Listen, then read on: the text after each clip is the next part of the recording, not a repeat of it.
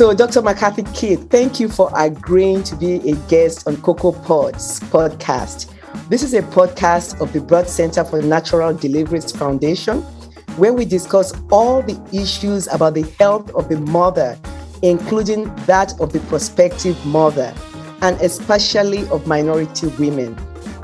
It is our hope that talking about these issues contribute uh, to continued increased awareness and leads to steps of alleviation in areas where problems remain. By way of brief reintroduction, uh, my name is Dr. Bola Sogade. For our new listeners, I'm a board certified obstetrician gynecologist. I'm a family physician and a minimally invasive gynecologic robotic surgeon in the Middle Georgia area. I founded the OB-GYN Birth Center for Natural Deliveries, the first of its kind in the state of Georgia, out of a dire community need. The Birth Center for Natural Deliveries Foundation was a natural consequence of my advocacy for better women's health. Cocoa Pods is available on all major podcast platforms, and the podcast airs new episode every Thursday.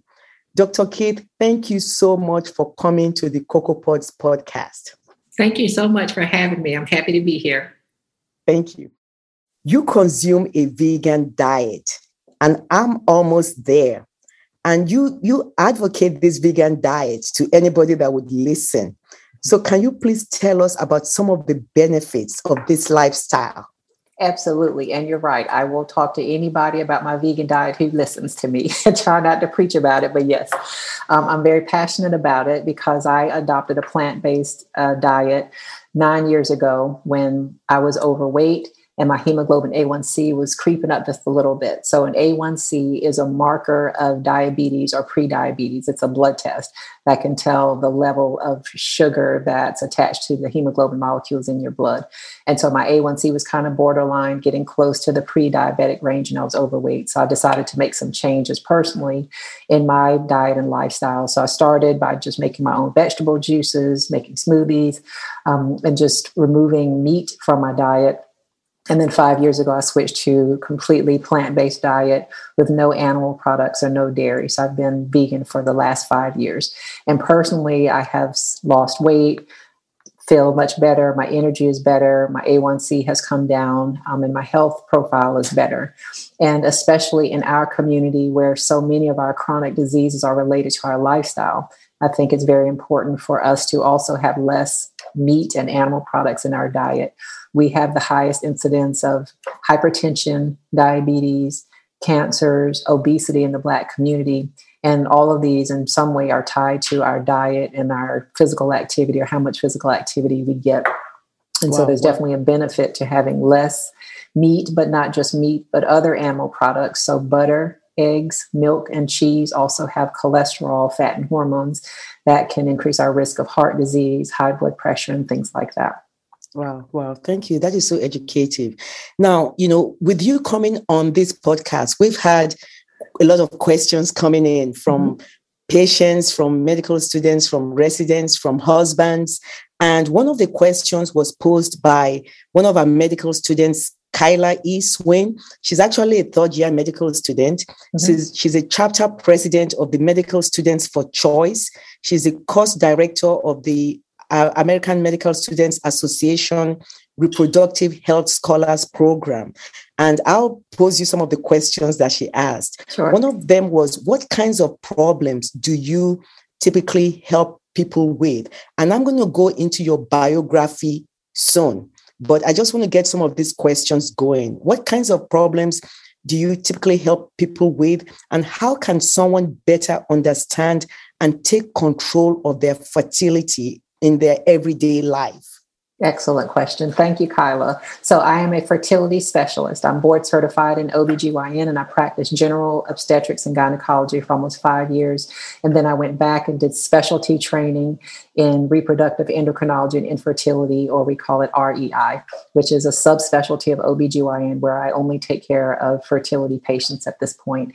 And so I see patients with all different types of fertility factors, any single woman or couple, same sex couples who are having trouble getting pregnant or they're ready to have their children, then they come to my practice for help. And so I see women who are having issues with ovulation, with egg reserve, uterine fibroids, sometimes blocked fallopian tubes. If there's a male partner present, there may be a sperm issue. We see young ladies who freeze their eggs if they're not ready to be pregnant. We see women who have received a cancer diagnosis and can freeze their eggs while they go through their chemotherapy. We can freeze sperm for men prior to them receiving uh, cancer treatment um, as well. We see many women with polycystic ovary syndrome or PCOS. So we see the whole spectrum of fertility patients in my practice. Wow.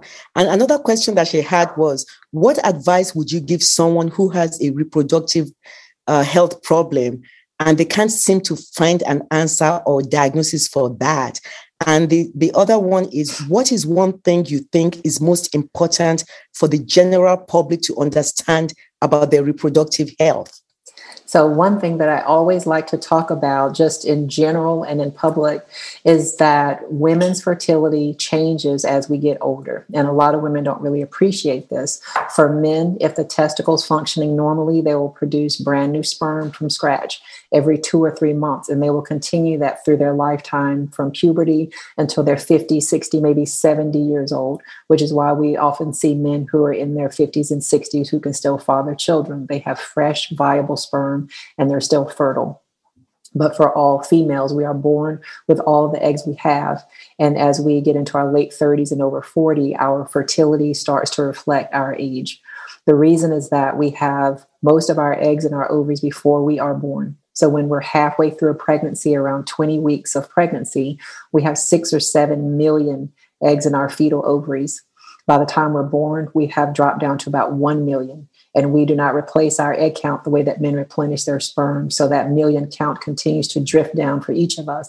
And it's a gradual process over time. But the main factor is that every cycle from puberty forward, when your cycle starts, there's a wave of 50 or so microscopic eggs that start to form. Some of those will develop into what's called a follicle. A follicle is a tiny cyst in the ovary with a growing egg inside. And then naturally, one of those follicles will go all the way. And that's the one that we ovulate that cycle.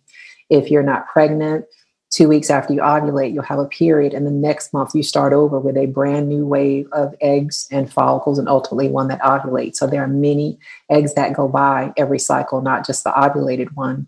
And that really starts to add up by the time we're in our late 30s and 40s, and we see our egg count start to go down. The other factor is that our egg quality also reflects our age because the eggs that we are ovulating are the same eggs that we were born with. So as we've been getting older, our eggs have been aging, and we start to see egg quality issues in late 30s and over 40, which means we're at increased risk of miscarriage or having pregnancies with a chromosome problem like Down syndrome or things like that once we're close to an over 40. And so I really just want women to appreciate and understand that we are on a timeline with our fertility. And we always recommend pursuing pregnancy when your egg reserve and your age is more favorable because it can be more of a challenge even to do high tech fertility treatments once we get to a certain age. Wow. And then these questions are from uh, intern resident Lade. And one of the questions that she asked was What are the options for people based on their level of insurance for reproductive treatment you know for people that cannot get pregnant and they want treatment what are the options for people based on their level of insurance? And for those who do have insurance how do they navigate when their plans do not adequately cover all their treatment Unfortunately, Georgia is not a mandated state. There are many states in the Northeast that have mandates where insurance where insurance covers fertility treatment for all who have insurance there. Um, in Georgia, it's about sixty percent of residents have some fertility coverage through their insurer. It's very individualized. So, even within a particular insurance group, there are some plans which may cover fertility treatment and others which may not. There are some plans that have a certain amount of money, like a lifetime max of $25,000 or so, that you can use toward any fertility treatment.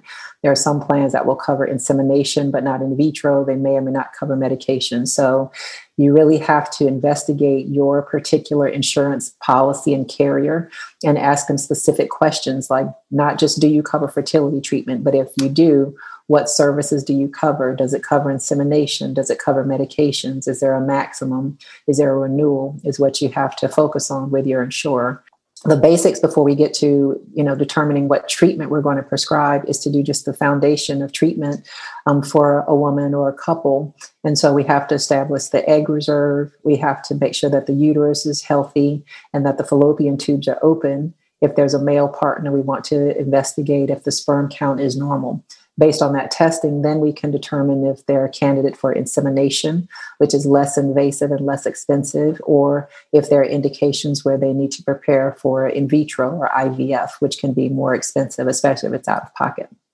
Wow, wow. And then one other question from Lade sent in that data show women in medicine uh, are, are not married to non-medicine, especially surgeons, women in medicine, especially surgeons and surgery trainees have higher rates of infertility compared to couples in which the man is the surgeon and you know not the woman. Is this is is there data out there this is very interesting, and there are a couple of studies. Um, there was one that was released, I believe, in 2016, and then there was research presented earlier this year, which does show that for the female physicians and surgeons who were surveyed, that they had a higher um, risk of having infertility compared to the general population. So in the in the female physicians and surgeons, it was one in four, and what we know is in the general population, it's about one in eight women or couples have infertility. So it's double um, in this population. And we're not exactly sure why. This is very new information. Um, but we do know that for many professional women, not just physicians and surgeons, we often pursue our career and our education, and we kind of put our family planning on the back burner until we get established in our career. So part of it may be related to the age of the women when they're ready to start a family, that they have some of those egg reserve factors that I just mentioned we know that medical training and residency, especially a surgical residency, is very trying physically and it's very stressful. So there may be some impact of just going through that process on just the reproductive process in the body. We don't have a good answer yet, but there are surveys which do show that um, female physicians and surgeons have higher infertility compared to the general public. And can you go over those statistics again? You, you talked about one in four and one in eight. Can you just state that again for clarity? Mm-hmm. So there was a study released earlier this year of um, around 700 female physicians and surgeons, and one in four of the women who were stu- were surveyed in that study um, reported having trouble getting pregnant. And what we know is that the general statistic for infertility in this country is that one in eight women or couples will have trouble conceiving. And so it does look like, at least in that population of a little bit under 700 physicians, that they had twice the infertility compared to the general public. Wow, wow. You know, thank you. You know, I'm going to go over your biography because I'm mm-hmm. just impressed. So, Dr. McCarthy, Dr. Desiree McCarthy Keith, you earned your medical degree from the University of North Carolina at Chapel Hill and you also earned a Master of Public Health degree in maternal and child health from the University of North Carolina. You completed obstetrics and gynecology residency training at Duke University Medical Center, and you did a fellowship in reproductive endocrinology and infertility at the National Institutes of Health in Bethesda, Maryland. During your fellowship, you did research that focused on the molecular mechanisms of uterine fibroid regulation and reproductive health disparities. You also have special interests in male and female infertility, polycystic ovary syndrome, uterine fibroids, and in vitro fertilization.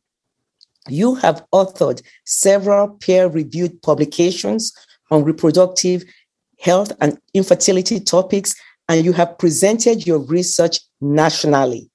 Prior to joining Shady Grove Fertility in Atlanta, you practiced general obstetrics and gynecology in Virginia and South Carolina. While in Maryland, you treated patients with reproductive, endocrine, and fertility disorders at the National Institutes of Health and Walter Reed Army Medical Center. You are a lieutenant commander in the United States Public Health Service Commission Corps, and you've held the position of Assistant Professor of Obstetrics and Gynecology at the Uniformed Services University of the Health Sciences. You are passionate about your vegan way of life. You share your enthusiasm for plant based nutrition with everyone you meet, and you encourage patients to incorporate healthy diet in their fertility lifestyle. You are a native of North Carolina and you are a proud mother of two energetic sons. Mm-hmm. You spend your free time in Atlanta visiting the zoo, strolling the botanical gardens, and cheering on, of course, the Braves. Absolutely. Yes. Impressive resume. that was a lot. but that is true. I am so impressed. But can you just how did you choose this branch of medicine? Uh, you know, can you talk about some of your educational and professional journey? And you know, just even in this podcast, we have medical students mm-hmm. that are aspiring to become obstetrician gynecologist. In this room, we have Kyla in this room. She wants to be an OBGYN. Mm-hmm. What can what advice, you know, can you give even medical students up and coming and resident? Yep, absolutely. So I did not take a traditional path to becoming a fertility specialist. Like you mentioned, I'm from North Carolina and a proud Tar Heel. Had a great medical education experience in Chapel Hill. And because of my own experiences with just women's health, I knew that I wanted to be a women's health physician. So once I got to residency, I still enjoyed all of the different rotations that I did. But what I really realized is that OBGYN encompasses all of those. So I liked surgery, but I didn't want to be in the OR all day. I did really well in my psychiatry rotation. There's a lot of counseling and emotional support that is needed when you're working in OBGYN. So OBGYN was the great specialty that allowed me to bring all of the other medical fields together to take care of women, to be an advocate for women's health, um, and to do some procedures and you know work with my hands, also deliver babies and things like that. And so I did um, my residency um, at Duke University. And as part of our residency training, we have to rotate through the different subspecialties of OBGYN, which means we all spent time doing high risk obstetrics. We did gynecolo- gynecologic oncology, worked with cancer patients. We did a rotation in urogynecology, which are female reproductive disorders related to the bladder. And then we did a rotation in REI, which is the reproductive endocrinology and infertility. And I loved my rotation in REI. And I, I enjoyed general OBGYN also, but I'm nerdy. I have a bachelor's degree in chemistry from the University of North Carolina. And so I love basic science. And REI allows us to be detectives. We get to do basic science research. We're focusing on steroid pathways and basic science and the mechanisms of fertilization and embryo development and things like that. Um, but it still allows us to have close relationships with patients as they become parents and go through their fertility journey. So it was an excellent opportunity for me to again kind of meld together some of my interests. Um, but when I was in residency, I applied for fellowship right out of residency and I did not match. So the match process is where you go through um, your residency and then you have to apply to the subspecialty programs, and there are very few spots and it's very competitive. Um, at the time, um, my ex husband was in the Navy, and so I interviewed at many programs, but decided to only rank or try to match at the program that was in the city where we were going to be stationed. And so I met, I only put that one program on the list. So I did not get assigned somewhere else, and I did not match there. And so when I left residency, um, that's when I practiced OBGYN for almost five years. I practiced a few years in Chesapeake, Virginia while we were stationed with the Navy there. We got transferred to Parris Island and worked with the Marines in Beaufort, South Carolina, and I worked at a community health center there. Um, and through my experience, I took my boards, I delivered many babies and did a lot with women's health and advocacy there.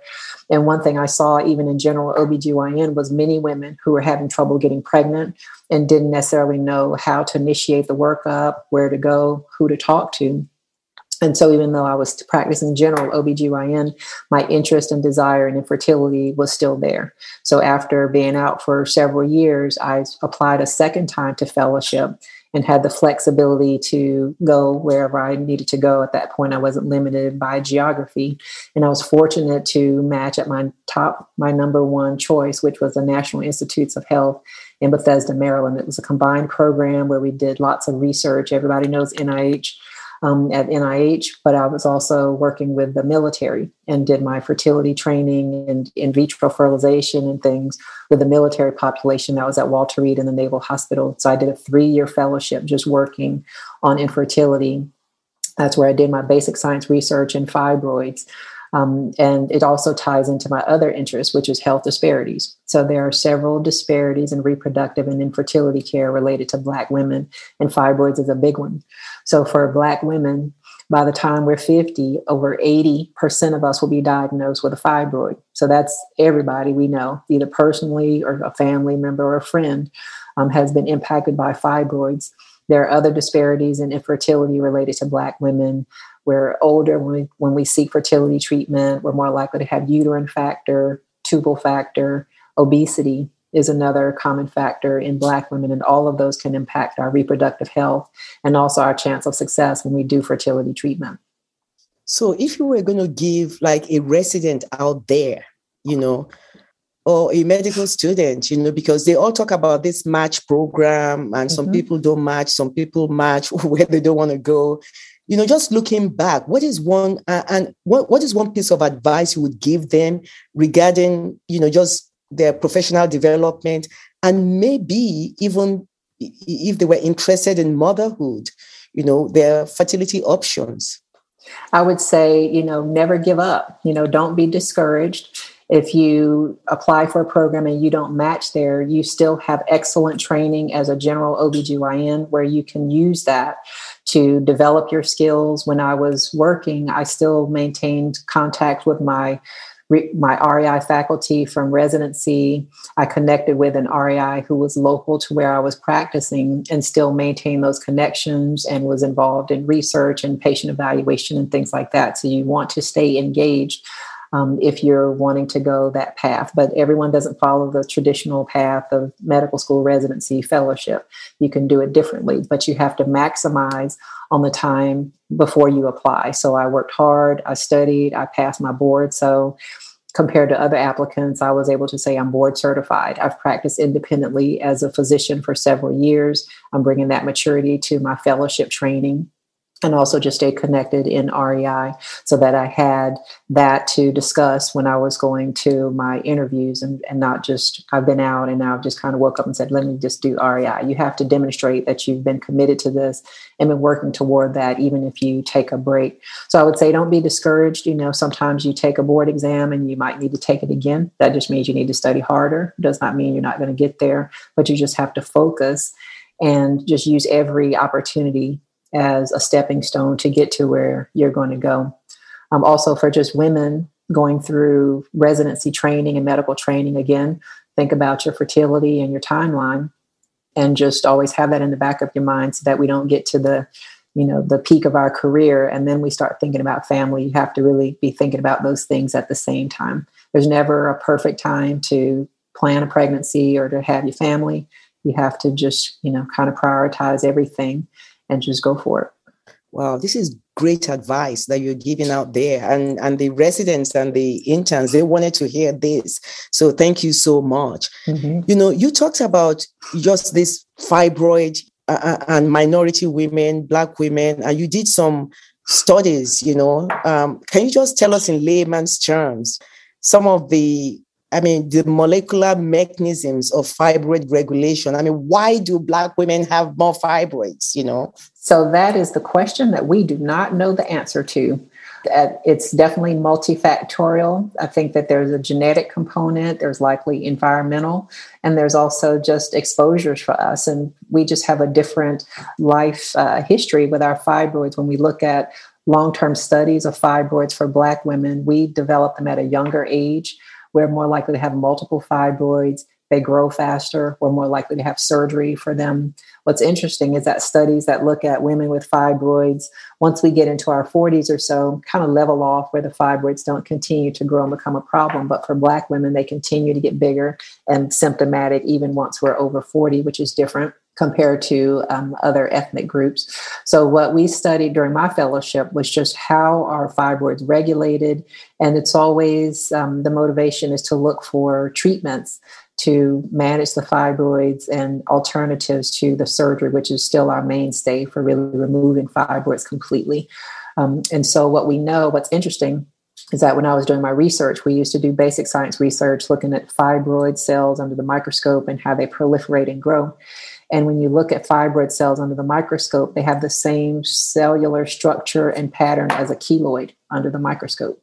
And so we know that we are more likely to develop the keloid thick scars if we break the skin and things like that. And the issue with a fibroid is that there's something called contact inhibition that most cells have, which is where if the cells are growing on a surface, once they grow to a point where they touch each other, they stop developing.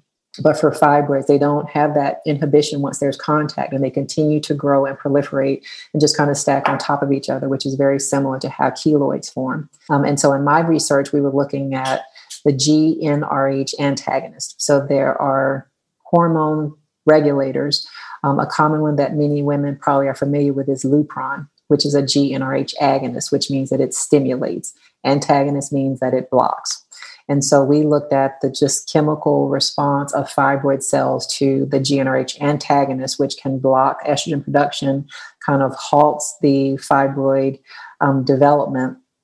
But what we ultimately identified is that when you take those treatments in the short term, fibroids may shrink. But as soon as you discontinue those treatments, the fibroids kind of recur. And so it looks like there's water that may leave the fibroids and they can shrink temporarily, but GnRH analogs are not medications that can be given long term. They're only given for you know, several months and then they have to be discontinued because they can put a woman into kind of a medical menopause. And so, what, I, what my research focused on was just how those antagonists regulate the fibroids and what are the mechanisms that make the fibroid shrink initially, but then kind of reform or swell again once you discontinue those medications. Wow, wow, that's um, important to know. Um, so the fibroid cells look like keloid cells under the microscope. Mm-hmm. Wow. Yeah.